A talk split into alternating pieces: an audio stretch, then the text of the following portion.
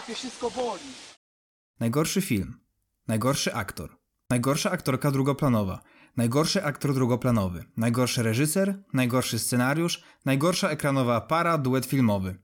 Najgorszy film dekady. Najgorszy dramat w 25-letniej historii Złotych Malin. Film, za który scenarzysta przeprosił, powiedział, że raz obejrzał i to było za dużo. Klapa artystyczna i klapa finansowa. Producenci, wytwórnia, która zajmowała się realizacją tego filmu, ostatecznie wplątała się w defraudację i zbankrutowała. Nie powstał sequel, który miał powstać i jeżeli chodzi o pozytywne recenzje na Rotten Tomatoes, no to tutaj wynik wynosi tylko i wyłącznie 3%. Ja nazywam się Rafał Tomczak i jest ze mną Maciej Rzękowicz. i mam do ciebie od razu jedno pytanie, na które postaraj się odpowiedzieć przecząco bądź twierdząco. Czy to wszystko wydarzyło się słusznie? Mm, tak. No i tutaj mamy zgodę, zamykam. Słuchajcie, będziemy dzisiaj mówić o filmie Bitwa o Ziemię, o jakże pięknym tytule oryginalnym, już wam mówię, Battlefield Earth, Saga of the Year 3000. Tak było w oryginale, tak swoją drogą. Dokładnie, tak było, tak było, nie kłamie. E, Film powstał natomiast w roku 2000, co ciekawe, taka gratka dla prawdziwych fanów ciekawostek, no. Ej, to dziwne. Chyba trochę okłamali. Tak. Słuchaj, zaraz przejdziemy do tego, jak ci się ten film oglądało. Natomiast ciężko jest uciec od całego backgroundu, to znaczy od historii, jak ten film powstawał, dlaczego w ogóle powstał, o co w ogóle w tym wszystkim chodzi. Jest to film, który powstał na podstawie powieści L. Rona Hubbarda, czyli założyciela scjentologii. Travolta jako jeden z naczelnych wyznawców, no stwierdził, że musi ten film po prostu powstać, on chce właśnie zagrać tam rolę, on wyłożył na to wszystko pieniądze, Travolta po prostu forsował to w przeokrutny sposób. Swoją drogą porównywał historię do Star Warsów, listy Schindlera, Pulp Fiction, nie mam pojęcia dlaczego, ale porównywał. Trudno było zdobyć fundusze na ten film, dlatego że no, co tu dużo mówić, scjentologia budziła i nadal zresztą budzi sporo kontrowersji. Ludzie z produkcji się wykruszali, ten film powstał w przeogromnych trudach. Ostatecznie zaangażowany został na stanowisko reżysera, gość, który się zajmował scenografią do Star Warsów i obcego, czyli Roger Christian. No i słuchajcie, no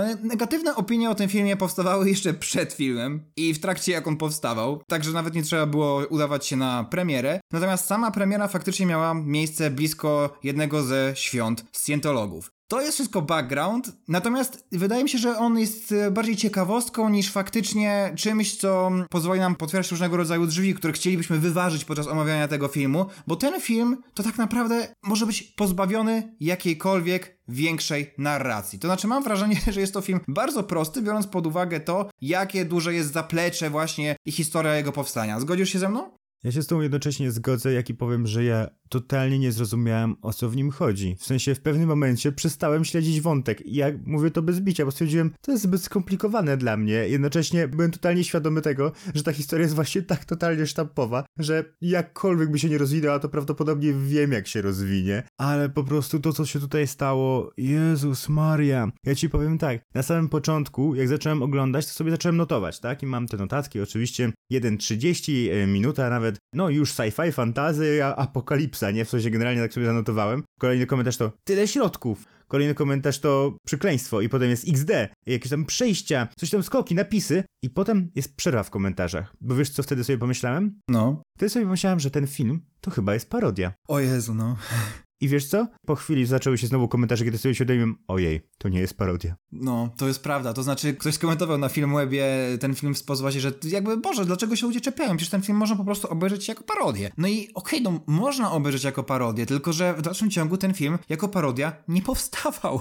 Właśnie o to chodzi. Natomiast no widać, że jakby jest tam bardzo zaczerpnięte z różnych innych tekstów kultury, a właściwie popkultury. No i nie da się uciec od tego w sumie, ciężko, nawet nie wiem od czego zacząć. W ogóle o czym jest ten film? Właśnie streść mi to, proszę.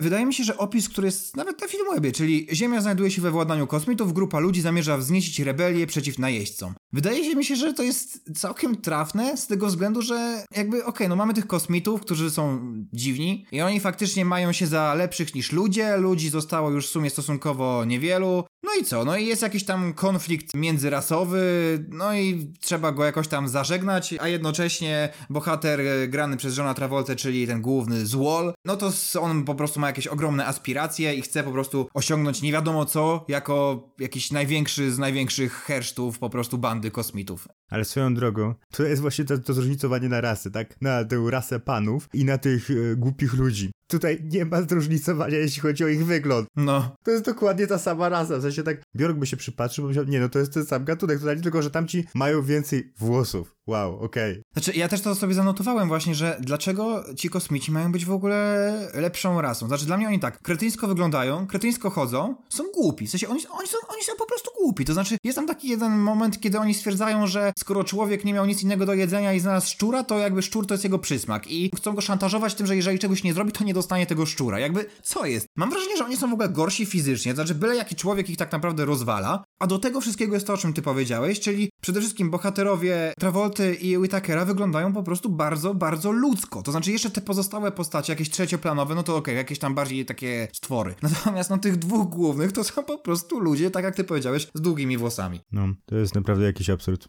No, wydaje mi się, że problemy się zaczynają już na samym początku, mianowicie to, jak ten film jest w ogóle zmontowany, jak on jest nagrany. To znaczy, mamy takie przejścia z PowerPointa w sumie, tylko że te przejścia, one się sprawdzały na przykład w Star Warsach. To było coś wtedy oryginalnego, świeżego. No i tutaj ewidentnie ten scenograf Star Warsów właśnie, czyli reżyser tego filmu Roger Christian stwierdził, że to będzie rewelacyjny moment, żeby te przejścia umieścić także i w tym filmie. Co więcej, mamy jeszcze kamerę, po pierwsze, z konia, to znaczy, ja to sobie zanotowałem, uwielbiam po prostu to, jak nagle widzimy oczami oczami jakiegoś zwierzęcia. Jest to moim zdaniem bardzo nieudane. A dodatkowo są non-stop stosowane ujęcia z kąta holenderskiego, czyli po prostu z ukosa. I ja sobie o tym poczytałem troszeczkę. Twórcy stwierdzili, że to nada takiego komiksowego wydźwięku. No kurde, nie wiem, czy to był komiksowy wydźwięk. Dla mnie to było po prostu takie mocno sztampowe. I wiesz, to ciężko jest obejrzeć cały film jakby z ukosa, po prostu. Jakby ciężko jest w ogóle obejrzeć cały ten film, a jeszcze z ukosa, to dodatkowo jest y, challenge. E, ja to w ogóle od samego początku, tak jak mówię, że problemy zaczynają się na początku, to ja czułem się tak wrzucony w coś, czułem się jakbym dosłownie śnił, że po prostu to się tak wszystko szybko zmieniało, tak płynnie łamane na niepłynnie, tak płynnie, że aż wiesz, że aż bez sensu, że w pewnym momencie jak zobaczyłem właśnie tych ludzi, którzy znajdują się na tej zaawansowanej technologicznie planecie, czy tam stacji, czy w bazie, czy w ogóle w tym po prostu zaawansowanym miejscu i nie wiedzą co się dzieje, to ja pomyślałem, tak, ja się tak teraz czuję. To jest właśnie to. tak. Takie uczucie zagubienia to jakby zostało też yy, w sumie jeszcze dodatkowo podbite tym, że ten montaż był po prostu straszny. To znaczy chodzi o to, że bohaterowie po prostu z ujęcia na ujęcie byli w innych pozach, w innych lokalizacjach, co też jakby stwarza takie poczucie, że się ogląda właśnie parodię, no bo to po prostu nie jest spójne. No przejście z ujęcia do ujęcia jest bardzo niespójne. No i też nie da się uciec od tego pięknego, do pewnego momentu przynajmniej, slow motion. To znaczy już w jednej z pierwszych scen widzimy slow motion rozpaczy, gdzie bohater krzyczy i już wiadomo, że o Jezu, jak on cierpi. Tylko problem polega na tym, że tutaj jeszcze powiedzmy dałoby się to jakoś wybronić, chociaż w teorii. Natomiast potem to slow motion jest stosowane w takich momentach, kiedy w ogóle to nie jest wymagane. To znaczy chodzi o to, że bohater biegnie, ale nie, że nawet, nie wiem, ucieka albo kogoś goni. Nie, po prostu on biegnie, no i oglądamy jak powoli biegnie. Znaczy ja mam wrażenie, że właśnie jeśli John Travolta porównał to do filmów Quentina Tarantino albo nie wiem, Roberta Rodrigueza, to ma to poniekąd sens, tylko że jakby tak zżynać dosłownie, nie rozumiejąc, że to jest trochę ironia jednak. Serio. Powiedziałem, że do pewnego momentu to slow motion było fajne, dlatego że ja nie ukrywam, że to się też wiąże z tym, dlaczego w ogóle ten film został zaproponowany przeze mnie do, do podcastu. Ja tego filmu wcześniej nie widziałem, natomiast słyszałem o nim bardzo dużo, zresztą trudno było po prostu nie słyszeć o filmie, który dostał aż tyle złotych mali, nie jest tylko jeden film, który dostał ich więcej. Natomiast ten film do pewnego momentu naprawdę mnie bawił. To znaczy chodzi o to, że to slow motion, albo te efekty specjalne, różne lokalizacje, które były wygenerowane komputerowo, albo jakieś takie zimne ognie w kabinie, raz oni jakby musieli wylądować, dlatego że zimne ognie odpalili w jakimś helikopterze czy gdzieś tam. I w ogóle taka narracja jakby jak z gry komputerowej, że oni się przemieszczali właśnie z jednej placówki do drugiej placówki. Miałem takie poczucie, że ten film bardzo chciał być jakby jednocześnie Star Warsami, Władcą Pierścieni i Matrixem, mimo tego, że tylko Star Warsy powstały wcześniej, ale jakby takie miałem wrażenie. No i do pewnego momentu właśnie to wszystko jest fajne, dlatego że się można z tego troszeczkę śmiać. Natomiast w pewnym momencie to zaczyna po prostu tak nużyć, że ten film się po prostu ciągnie w nieskończoność. I gdyby on jakby, może nawet trwał półtorej godziny, a nie kurczę dwie godziny, to może te pół godziny by to było właśnie jakby kluczowe, no, żeby po prostu jakoś sprawić, że my jesteśmy bardziej zaangażowani, żeby po prostu dostać taką pigułę, o której już niejednokrotnie tutaj mówiliśmy w podcaście, a tak to jest rozwleczone po prostu i trwa wieki. Znaczy, no, generalnie jakby wyłączyli te wszystkie slow motion, to może by i trwało półtorej godziny, nie? No, to prawda. Ale poza tym, długość tego filmu to jest jedna z tych e, rzeczy, po których poznałem, że okej, okay, to nie jest parodia. Jakby to była parodia, to miał półtorej godziny. Tak, patrzę za ten pasek po prostu. Ile to trwa. Jeszcze jak nie byłem pewien, to potem sobie właśnie to uświadomiłem. No i w ogóle jakby, jeśli ktoś na przykład ma tak, że nie wiem, mówi sobie, wow, jak ten czas szybko leci, włączcie sobie to, wszystko się naprawdę drastycznie zmieni. Będziecie po prostu czekać, czekać z utęsknieniem, jak będą mijać te kolejne kolejne minuty. Jak minęło pierwsze 17 minut tego filmu, to ja byłem zszokowany, że to było 17 minut. No, to prawda. To znaczy, ja jeszcze mówię, to trochę się, do, na, nawet się dobrze bawiłem, bo tam wiesz, daj na to strzały z blastera, które wyglądały w ogóle jak lasery, kurde, z reklamy Hirtona. One sprawiały, nie, że bohaterowie mieli wiem, dziurę w sobie, czy że mu coś tam odstrzeliwało, tylko nie, one odrzucały. Te blastery po prostu sprawiały, że człowieka po prostu odpycha do tyłu. A swoją drogą, kiedy ktoś kogoś postrzelił i na, naprawdę jakby ta kończyna się urywała, to nie było żadnej krwi. Dokładnie, tak, tak, tak, bo tam była taka scena, że John Travolta się flexuje i po prostu strzela i strzela w krowę. Ale to trzeba samemu zobaczyć. Ten film, ten film trzeba samemu zobaczyć po prostu, bo jest to tak, jest to tak bardzo niespodziewane. W sensie jest to tak niespodziewanie zła scena, że jakby nie rozumiem w ogóle, że oni jakby to nagrali, jak on tam robi, mm, ej, zobacz jak strzelam. I to mi jakoś zagrało. W ogóle właśnie, ja sobie tak zapisałem, że Boże, jak wiele osób musiało powiedzieć podczas produkcji tego filmu, tak, to jest spoko. Żeby no. to wszystko jakby przeszło. Jak wiele osób musiało popełnić ten błąd poznawczy. Naprawdę, ale ja mam wrażenie, że w ogóle jakby tam wszystko było przeciwko nim i słusznie po prostu, no bo ta produkcja po prostu rodziła się w bólach, no Travolta to w ogóle chciał przez kilka lat zrealizować ten film, ale no nie dziwne, że nikt po prostu tego nie chciał zrobić. No ale właśnie, tych scen całkowicie po prostu z, z kosmosu, dosłownie i w przenośni, jest, jest bardzo wiele, mianowicie poza takimi logicznymi jakimiś błędami, no jest masa scen, które są po prostu durne z założenia, to znaczy, nie wiem, leci po prostu statek kosmiczny, więc Barry Pepper, który swoją drogą wraca do naszego podcastu, już uciekł Ali aligatorom czy krokodylom, więc teraz może uciekać Johnowi Travolcie, no to on rzuca patykiem w ten helikopter. On widzi, że, że, że po prostu podlatuje do niego jakiś ten statek i on no, napieprza w niego patykiem. Może on pomyślał, Kurde, a może się uda? Ja nie wiem. Jakby to były te momenty, kiedy pomyślałem sobie, że ta rasa ludzka naprawdę, no, jest jaka jest, każdy widzi. Szczególnie, że innym razem on pomylił jakiegoś, kurde, stwora z jakąś konstrukcją metalową, ale dobra, nieważne. Barry Pepper, on jakby, jego rola w tym filmie tak naprawdę ogranicza się do tego, że on ciągle przed kimś ucieka. Natomiast, kiedy już sobie zwątpicie w rasę ludzką, to potem pojawia się bohater przede wszystkim oczywiście Travolty, który jest po prostu dramatycznie zagrany. To znaczy, poziom aktorstwa w tym filmie jest na żenująco niskim poziomie. No, jakby wiesz co, jest, chociaż momentami, jak słyszałem to, co się dzieje tam, to myślałem, okej, okay, to nie jest też takie złe. że do gry aktorskiej chyba miałem stosunkowo najmniej zastrzeżeń i nie oznacza to, że ona była dobra, tylko że była najlepsza z tego wszystkiego, przynajmniej dla mnie. Ale nawet wtedy, kiedy bohaterowie się po prostu wybuchali śmiechem? Jakby wtedy pomyślałem, okej, okay, musieliście to zrobić, bo jest taki scenariusz i nie jesteście tutaj winni, ale Travolta w sumie jest winny. No jest, ale no po prostu jakby środek jakiejś kwestii Travolta nagle I, i, I tyle. I po prostu jakby żadnej ekspresji. On po prostu wydobywał z siebie taki głos. No nie, przerażające to było. Przerażające. Dodatkowo mam takie poczucie, nie wiem czy się z mną zgodzi, że ta narracja była też trochę narracją dla debili, w tym sensie, że była taka scena, w której Travolta rozmawia z barmanem. No i jakby po gestach, mimice, możemy podejrzewać, że ten barman to jest jakimś tam informatorem, coś takiego, że jakby on coś tam ma na sumieniu. I chodzi o to, że Travolta musiał powiedzieć trzy razy, dosłownie trzy razy, że barman jest tym informatorem. I ta rozmowa wygląda tak, że oni siedzą po prostu y, przy barze, no i jeden do drugiego, no, no, no, coś tam, ale w sumie to jesteś informatorem, więc coś tam, coś tam. On odpowiada, no tak, ale jesteś informatorem, a my tak, ja się czuję po prostu, wiesz, jak debil, dlatego, że nie wiem, no naprawdę jest potrzeba wytłumaczenia mi tego po raz trzeci czy czwarty, no kurczę, i dlatego też ten film trwa dwie godziny. Może była potrzeba, bo na, ja na przykład jakby w pewnym momencie się tak wyłączyłem, że ja bym doceniał poniekąd to, żeby każdą informację powtarzać trzy razy, bo wtedy będzie szansa, że ją jakoś ogarnę rzeczywiście, a nie, że będę jakoś meandrował tutaj w tym wszechświecie, zastanawiając się, gdzie byłem przed sekundą, gdzie jestem teraz? W sumie wiesz, czasami to jakby te, te kwestie były powtarzane, bo przecież było pobrzmiewające echo tych kwestii, które oni wypowiadali. To znaczy, czasami coś mówili i to pobrzmiewało, zostawało z tobą na jakiś czas. To też było dosyć dziwnym zabiegiem. Więc tak, więc początkowo ten film dawał mi ogromną frajdę, ale potem przez ten długi metraż, no to sprawiło, że po prostu miałem ten film gdzieś. To znaczy, też nie potrafiłem się skupić na, na głównym wątku. W ogóle ta ostateczna rozruba też trwa pół godziny, mam wrażenie, więc już tak naprawdę mnie to tam nie obchodzi. Natomiast są takie momenty, które które mnie naprawdę rozbawiły i to sprawia, że no ten film mi się troszeczkę podobał, chociaż go i tak oceniłem bardzo niziutko, ale są takie momenty, kiedy on mnie zaskakuje po prostu tak bardzo, że się śmiałem nawet na głos. Mianowicie był to moment, w którym bohater właśnie Barego Peppera zabrania jakiejś tam swojej partnerce chyba po prostu czegoś tam, czegoś tam jej zabrania. I ona do niego mówi, nie mogę czegoś tam zrobić, bo jestem kobietą? Barry Pepper, tak. I jakby ta prostota, ta prostota mnie tak rozwala i wydaje mi się, że tego rodzaju jakby naiwność jest tutaj też yy, bardzo bardzo często powielana, dlatego że co, no jakby, nie wiem, bohaterowie muszą się wydostać z celi. W związku z tym jeden wszedł w posiadanie przeogromnej wiedzy i zaczął rysować trójkąty i mówić o twierdzeniu Pitagorasa, jakby na środku celi. No i jakby, jak to ma im pomóc w tym, żeby wyjść z tej celi? No jakby, bo on jest ten mądry, więc on coś wykombinuje. Nie wiem, czy ty miałeś takie jakieś sceny, które tobie jakoś szczególnie zapadły w pamięć? Miałem takie sceny, ale one nie są jakieś takie, że mi się jakoś specjalnie spodobały, wręcz przeciwnie. Mam wrażenie, że ten film tak grubymi nićmi szył to wszystko. Boże, to nawet nie są nici, to nawet jest coś takiego, że on po prostu wycinał jakieś łaty bardzo duże z tekstów kultury innych i po prostu z tego tworzył. Na przykład mi zapadła w pamięć właśnie też scena z więzienia konkretnie, która była tak schematyczna, że ja nie mogłem w to uwierzyć. W sensie, że to było tak schematyczne, to było dla mnie szok, że coś może być aż tak schematyczny. I że ktoś jakby powiedział, że to jest fajne. Że konkretnie jak przychodzą do więzienia, tak jest stara hierarchia, ktoś tam mówi, że my jemy pierwsi, a wy potem.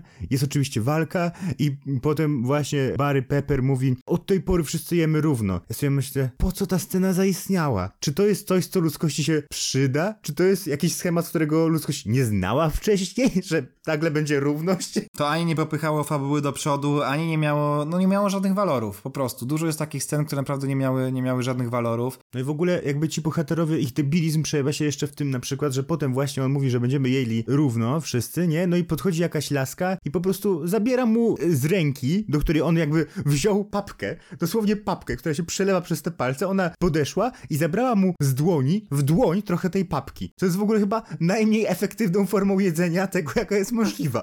Tak, tak, tak. Poza tym to też było takie dziwne, bo to był jakiś taki mesjanizm tego bohatera. To nie była wcale równość. Jeżeli on wziął to do swojej ręki i ona bierze z jego ręki, no nie wiem, jakieś dziwne to wszystko. W ogóle na każdym polu, na każdej płaszczyźnie jest to po prostu dziwne. I filmowej, i takiej, nie wiem, moralizatorskiej, każdej po prostu, każdej. Jeszcze ostatnia scena, no, no kurczę blady, okej, okay, spoiler, ale nie ogarniecie i tak tego, w sensie to nie będzie, nie będzie żadna przeszkoda, że generalnie jest ten wydźwięk, że ten zły bohater Johna Travolty jest y, zamknięty wśród tych sztabek złota i mówią mu, że przynajmniej w końcu masz to swoje złoto, tak? Myślę sobie, Boże mój. Boże, koniec, koniec. Boże, weźcie. I nie, i co było najgorsze potem, że jakby po prostu od razu pojawiły się napisy końcowe i od razu pojawiło się nazwis nazwisko reżysera, ja pomyślałem, uuu, nie, może to byś trochę poczekał tak z tym nazwiskiem reżysera. Najpierw bym dał trochę innej osoby.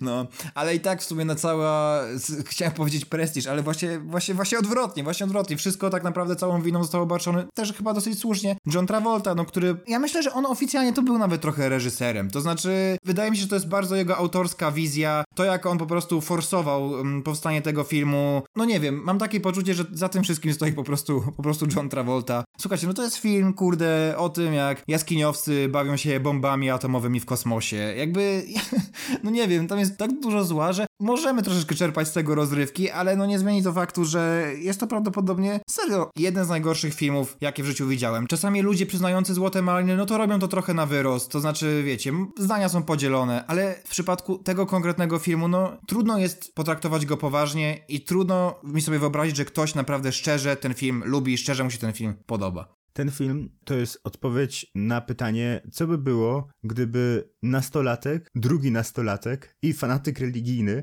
zadali sobie pytanie: Ej, co by było, jakbyśmy zrobili najfajniejszy film świata i jakby mieli na to jeszcze kilka milionów dolarów? Coś w tym jest, ale też warto podkreślić, że nie musicie być e, wielkimi fanami, albo w ogóle nawet możecie nie, ma, nie mieć pojęcia, czym jest scjentologia, a i tak ten film do was nie trafi. po prostu. Chociaż jest parę takich ciekawych zagadnień w kontekście właśnie tego, o czym, o czym mówimy, czyli na przykład to, jak cudza mowa kosmitów staje się jakby taka dostępna dla mowy ludzkiej. Nie wiem, to był chyba dla mnie najbardziej efektowny, jednocześnie trochę żenujący moment, ale to było efektowne. Nie wiem, jak, jak w pewnym momencie oni mówią w taki sposób, że ich nie rozumiesz, potem zaczynają być jakieś drgania dziwne i potem nagle zaczynasz rozumieć tych kosmitów. Na mnie to akurat jakby e, nawet nie zrobiło jakiegoś wrażenia, a przynajmniej nie takiego jak alfabet kosmitów, który niepokojąco przypominał alfabet arabski, co było jakoś orientalizacją na maksa i momentami, powiem ci więcej, dałoby się odczytać ten alfabet kosmitów właśnie używając alfabetu arabskiego, co było mega przykre. O nie, nie. Chodzi o to, że myślę, że to nie było świadome. W sensie oni po prostu tam myśleli, dobra, damy jakieś kropki, damy jakieś kreski na jednej linii, ale autentycznie to wyglądało jak litery w, części, w dużej części arabskie. Boże, to ja myślałem, że ten film gorszy już być nie może, ale właśnie w tym momencie się stał.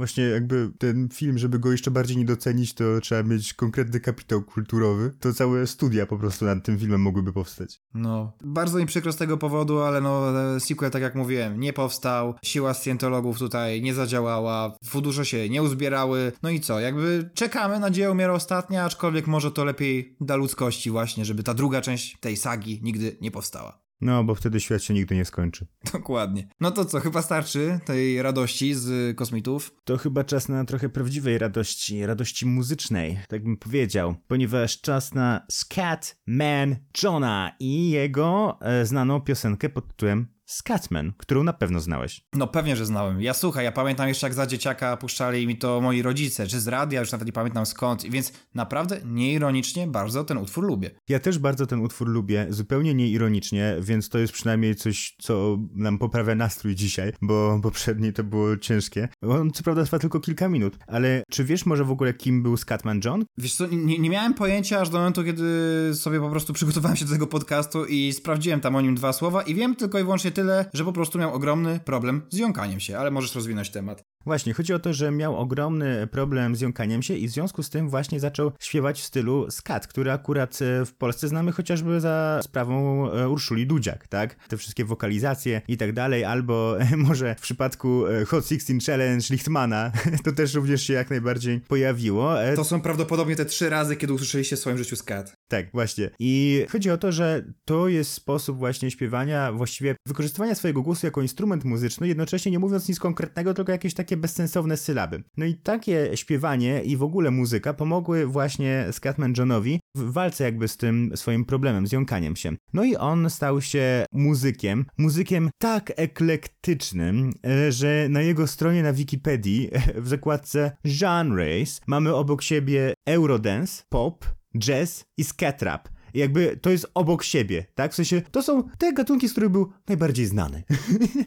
I generalnie jeśli chodzi o Scatman piosenkę, no to ona mam wrażenie, że ona łączy sobie to wszystko w gruncie rzeczy, tak naprawdę. I w dodatku łączy w sobie również i teledysk bardzo różnych przedstawicieli no, społeczeństwa. To jest strasznie dziwna opcja, jak to oglądasz, bo ewidentnie jazzman, to jest ewidentnie jazzman, Scatman John wygląda jak jazzman na tym teledysku, rapuje do podkładu, którego spodziewasz się bardziej przy stole do gry w Cymbergaja, niż do jakiegoś, nie wiem, rapu czy coś i w dodatku dobrze mu to wychodzi, jakby nie patrzeć, on ma dobre flow całkiem i strasznie szybkie. Tak, tak, to kurczę, właśnie, ale przecież to, że to wszystko gra w dalszym ciągu, to wszystko, o czym ty mówisz. Ja bardzo lubię ten teledysk, bardzo lubię ten utwór. Mimo, że to jest tak niespójne, to jednak tworzy spójną całość. To jest właśnie jakby lata 90., kiedy ludzie nagle ogarnęli, że mogą łączyć różne gatunki. No i wyszło z tego dużo dobrych rzeczy, ale też dużo niedobrych rzeczy, ale to jest akurat właśnie jeden z tych przykładów doskonałych. No strasznie wpada w ucho. Bardzo, bardzo. To znaczy, ja, ja uwielbiam ten moment, w którym on robi to swoje I'm a Scatman. To jest, to jest świetne, świetne. Po prostu bardzo przyjemnie mi się tego słucha. I, I też super, że on to jakby swoje to jąkanie potrafił przekuć w sukces, bo zarówno ten utwór w ogóle jest też o jąkaniu się, jak i właśnie zapoczątkował całą jego karierę. I super sprawa po prostu. Bardzo, bardzo tak, nie wiem, pokrzepiające.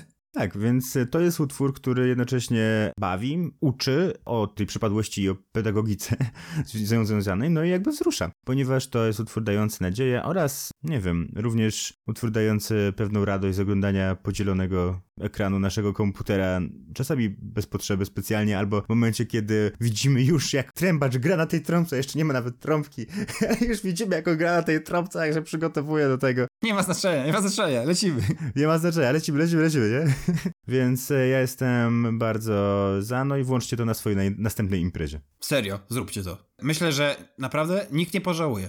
Ale też na swojej imprezie możecie puścić kolejny utwór. I tu już nie wiem, może ktoś pożałuje, może ktoś nie pożałuje. Trudno mi powiedzieć. Ale słuchajcie, no wracamy do lat 2000. No i kurczę, kolorowe sny Just Five. Jakby to jest utwór, który wszyscy znamy. Wszyscy znamy, ale jednocześnie z jakiegoś powodu on teraz ma taki wydźwięk, no...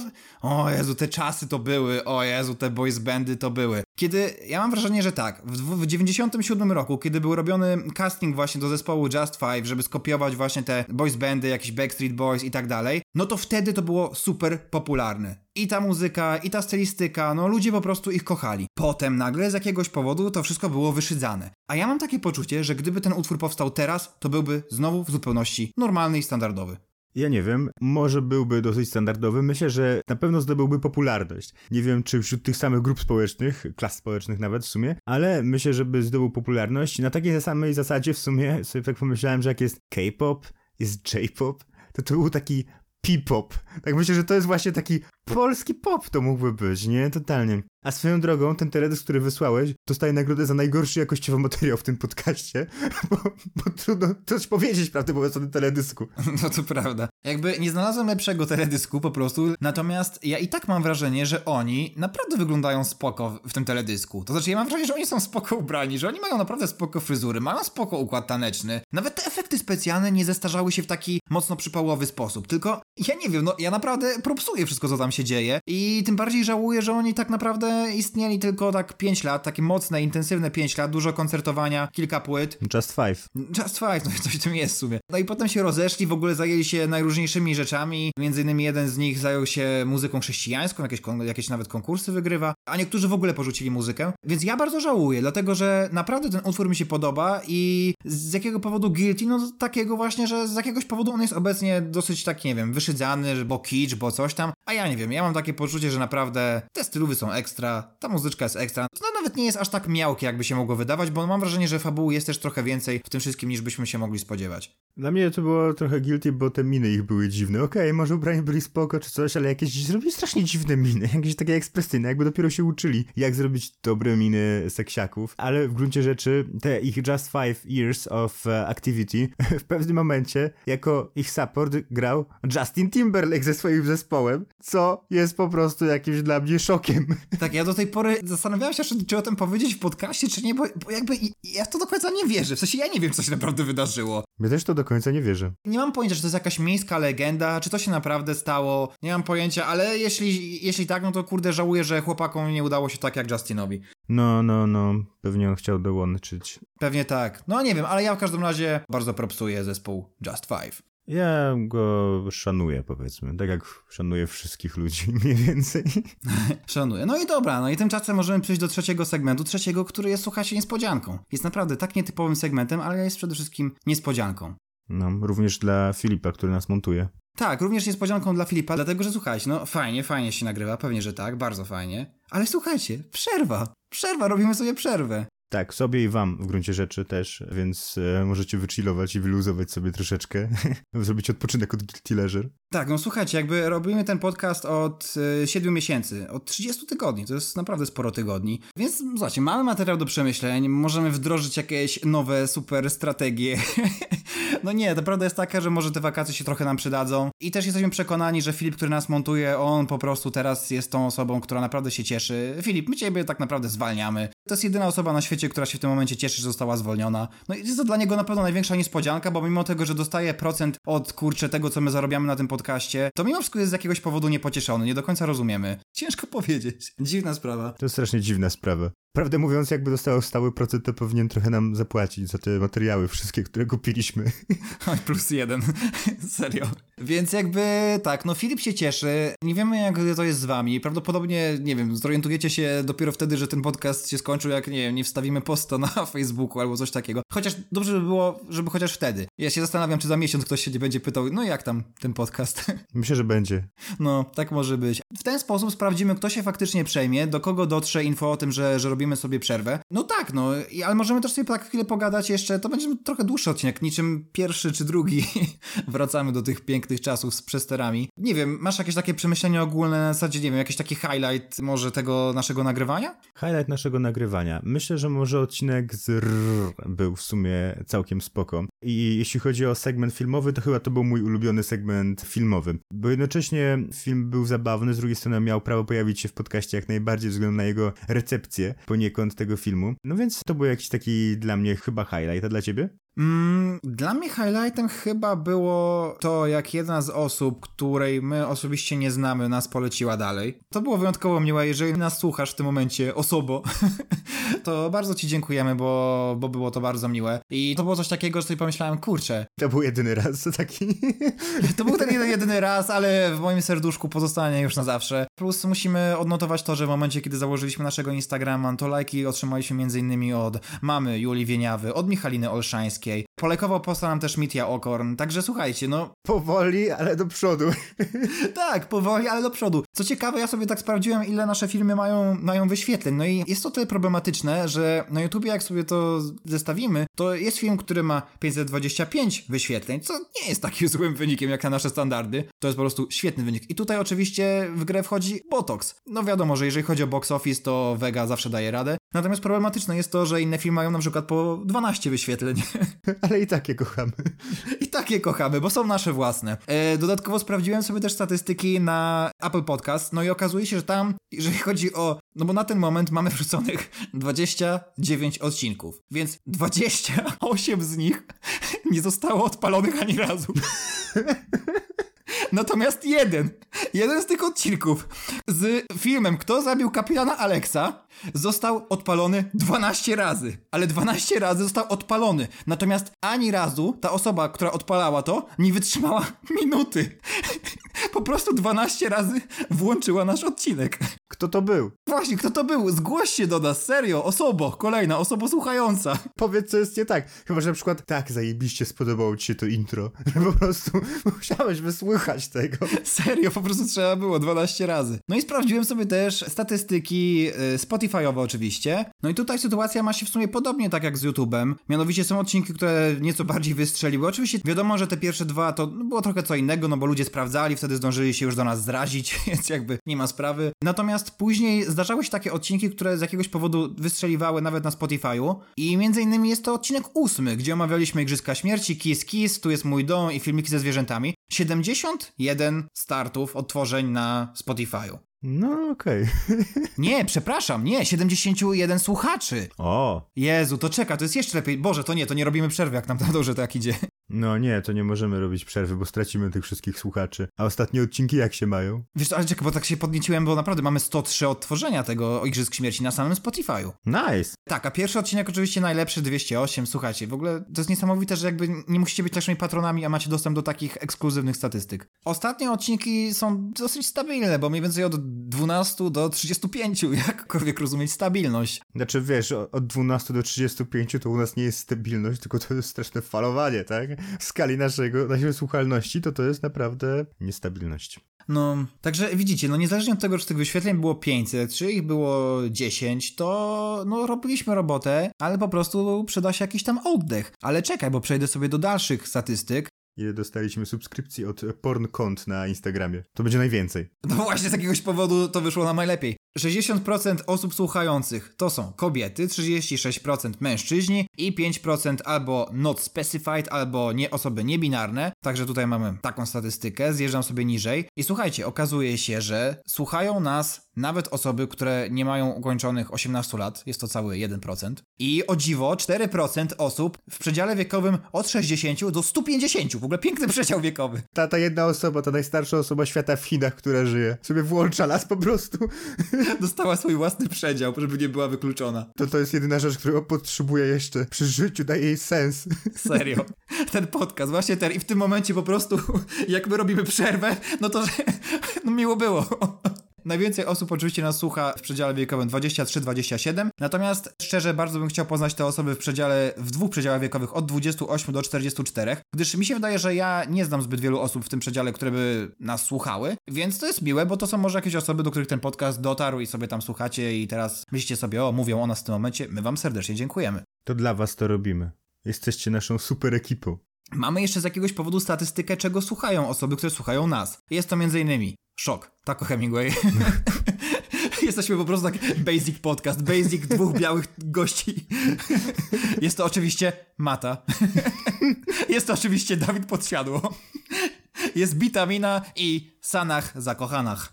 Czyli generalnie słucha nas Agata i my. Pozdrowienia dla Agaty, naszej wiernej fanki. Oprócz tego jeszcze ostatnia chyba ze statystyk, którą możemy się podzielić. Jeżeli chodzi o streamy, to takowych streamów 769 w Polsce, 10 pojawiło się nagle po stronie niemieckiej. Kto z was słucha nas właśnie po stronie niemieckiej? Nie mam pojęcia. Może jacyś studenci filologii polskiej z jakiegoś Hamburga, którzy sobie wybrali to jako materiał badawczy i sobie teraz słuchają. Albo to była jedna osoba, która strasznie zabłąciła i sobie włączyła tego kapitana Alexa 10 razy. komuś jednak się po prostu odpaliliśmy jako ta następna losowa propozycja. Algorytm Spotify był taki, kurde, niech będzie. A co? Oczywiście, słuchają nas też, ktoś tam nas posłuchał. Oczywiście, to jest takie pewne, że w Stanach, e, w Wielkiej Brytanii, Bułgaria, Meksyk, Nederlandy, Unknown, Czechy i serdecznie też pozdrawiam tę jedną osobę z Peru. Nie wiem o co tu chodzi, ale Możemy zrobić światowy zlot fanów Guilty Leisure. serio, no. I będzie pięć osób, ale kurde, naprawdę z każdego zakątka ziemi. Więc e, jeszcze raz powtórzę twoje słowa w sumie, no to dla was, dla was to robimy, dla tych właśnie 39-latków z Peru. Chcę cię poznać, osobo. osobo słuchające.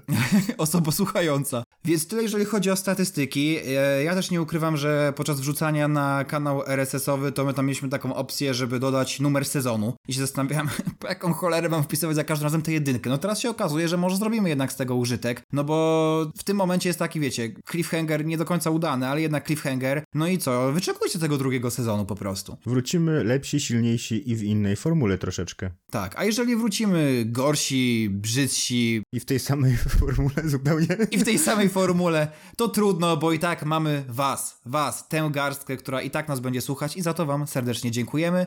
I przy okazji bardzo, bardzo dziękujemy raz jeszcze Filipowi. Słuchajcie, naprawdę trzeba docenić jego pracę, bo to są nasze wymysły, to co my tutaj sobie gadamy, pieprzymy. Wy słyszycie naprawdę coś, co jest obrobione, a to jest gość, który słucha nas naprawdę dużo, dużo więcej niż by naprawdę chciał. Tak, więc wielkie dzięki Filip i wielki szacun za ten montaż. Dzięki wielkie, dzięki wielki wam, dzięki wielki Filip. No i co, słyszymy się kiedyś. Siema. Siema!